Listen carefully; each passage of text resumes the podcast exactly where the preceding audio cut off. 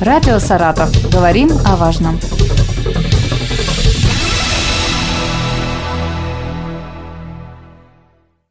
Здравствуйте, у микрофона Елена Тёмкина. Россия постепенно переходит э, в профессиональную армию, и в нашем регионе есть несколько частей, э, которые комплектуются военнослужащими по контракту. Одна из них – 1938 база по охранению и ремонту средств связи. Каковы условия приема на военную службу по контракту и как гражданину стать кандидатом к призыву на военную службу по контракту, расскажет сегодня начальник группы агитации и профессионально психологического отбора Андрей Анатольевич Кольчугин. Здравствуйте. Здравствуйте. Андрей Анатольевич, ваша часть комплектуется исключительно военнослужащими по контракту. Я бы вас попросила рассказать об условиях комплектования вашей части, каковы критерии поступления на военную службу по контракту и очень важный вопрос, какое образование необходимо иметь кандидату и возможно ли иметь дополнительное обучение по военной специальности. Да, сейчас действительно в вооруженных силах проводится очень много мероприятий, очень большое внимание уделяется тому, чтобы укомплектовать Министерство обороны именно военнослужащим по контракту. И также наша часть, в соответствии с приказом министра обороны, перешла на комплектование военнослужащих по контракту. И на сегодняшний день у нас нет ни одного военнослужащего, проходящего военную службу по призыву. Условия, при которых гражданин поступает на военную службу по контракту, закреплены законами и нормативно-правовыми актами на законодательном уровне. Гражданам, которые поступают на военную службу, предъявляются ряд требований. Это возраст кандидата должен быть от 18 до 40 лет, имеющего образование от среднего и выше. Также хочу отметить, что граждане, имеющие среднеспециальное и высшее образование, имеют право поступить на военную службу по контракту без э, прохождения военной службы по призыву. По состоянию здоровья кандидат должен иметь категорию А, это годен к военной службе, или категорию Б, годен к военной службе с незначительными ограничениями. Также кандидат должен иметь хорошую физическую подготовку и соответствовать нормативам по таким качествам, как сила, выносливость и быстрота. Приоритет при комплектовании в нашей части отдается таким специальностям, как водитель категории БЦ, машинисты тепловозов, крановщики, специалисты связи и стрелковые специальности. Но при этом хочу отметить, что освоение военной специальности военнослужащий будет именно в нашей части, на базе нашей части, в ходе занятий по профессиональной должностной подготовке, а также для выполнения своего профессионального мастерства военнослужащие направляются в учебные центры Министерства обороны. Расскажите, какие факторы влияют, тоже вопрос очень важный, на размер денежного довольствия и какая зарплата у военнослужащего по контракту?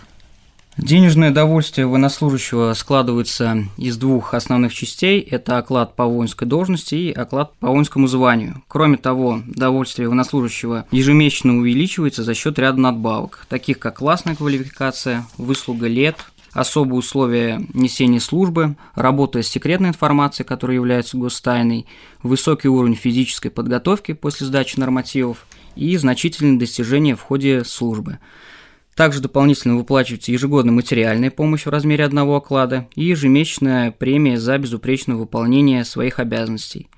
В результате чего средний размер денежного удовольствия военнослужащих по контракту рядового состава начинается от 32 тысяч рублей, сержантов и старшин от 45 и прапорщиков от 55 тысяч – Помимо денежного удовольствия, также военнослужащим по контракту выплачивается подъемное пособие при переезде к новому месту службы, которое выплачивается не только на военнослужащего, но и на членов его семьи. Также хочу особое внимание уделить тому, что у нас повышенное денежное содержание для военнослужащих, которые проходят службу на должностях водительских, это с категории С. И также при увольнении с военной службы военнослужащему выплачивается единовременное пособие по увольнению. Если э, у военнослужащего выслуга больше 20 лет, он получит 7 окладов при увольнении. Если менее 20 лет, то получает 2 оклада. Андрей Анатольевич, можно я вас уточню? Вы вот сказали про водителей, я так понимаю, что вам нужны, да, да нужны да. водители категории С. То есть, C. если у человека есть э, водительское удостоверение э, категория С, в котором отмечено, и у него нет опыта военной службы, он тоже может к вам обратиться, правильно? Да, также на общих основаниях, которые ранее я указывал, то же самое. Про меры социальной поддержки расскажите. Вот какие э, используются при поступлении военнослужащего на службу по контракту и предусмотрен ли какой-то пакет льгот социальных для этих людей? Да, действительно, стоит отметить, что военнослужащим, проходящим военную службу по контракту, государство присмотрело широкий пакет социальных льгот.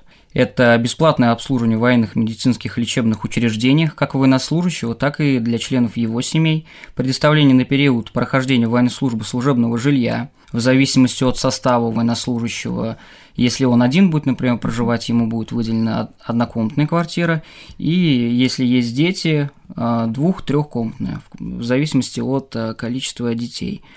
Также существуют программы военной ипотеки, единовременные выплаты и жилищные сертификаты. Право на пенсионное обеспечение наступает у военнослужащих э, офицерского состава в 50, а для военнослужащих по контракту, которые проходят службу на должностях солдат, сержант и старшин в 45 лет. Хочу обратить внимание, что пенсия у военнослужащих выше, чем у граждан, имеющих гражданскую пенсию. Также, говоря о льготах, нельзя не вспомнить о преимуществе при вступлении в профессиональные гражданские училища и вузы, а также о возможности поступления в высшее военное учебное заведение без конкурса.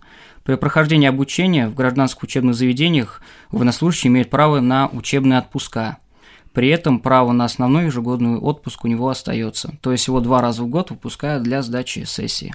Если военнослужащий по контракту имеет соответствующий уровень образования, соответствующую специальность, то открывается перспектива карьерного роста, что в дальнейшем позволит э, ему быть назначен на высшую воинскую должность, в том числе и офицерскую.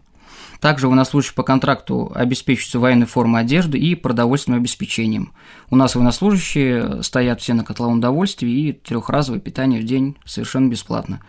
Предусмотрено также страхование жизни и здоровья военнослужащего, и в случае наступления какого-то страхового случая, а именно признания военнослужащего негодным к службе вследствие травмы, полученной на службе, ему также будет выплачено до 2 миллионов рублей.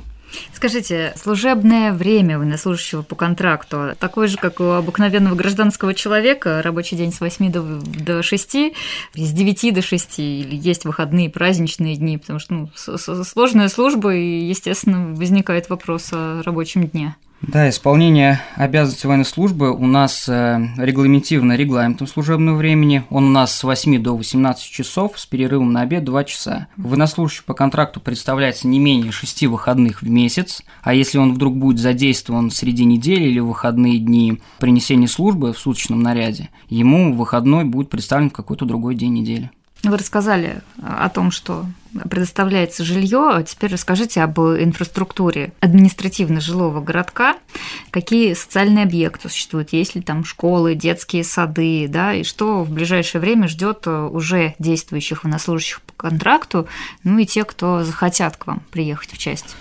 Э, наш городок обеспечен всем необходимым, э, всеми социально-бытовыми условиями. Мы располагаем жилым фондом служебного жилья, позволяющим проживать военнослужащими с членами своих семей, как я ранее говорил вам, в зависимости от состава. Есть школа, музыкальная школа, детский сад, поликлиника, спортивный зал, бассейн и магазины – Хочу также обратить внимание на то, что на базе спортивного зала бассейна организованы секции, кружки для военнослужащих и членов их семей, такие как тяжелая атлетика, плавание, шейпинг, рукопашный бой и степ-аэробика. Также проведен ремонт домов, э, заменены старые крыши на новые, ведутся работы по улучшению дорожного покрытия, у нас э, везде положили новый асфальт. И в ближайших планах открытие парикмахерской, салоны красоты – и несмотря на уже имеющиеся магазины, планируется открытие супермаркета. То есть это такой части. небольшой действительно город, в котором да, у вас все есть. Да, все чем не нуждаетесь.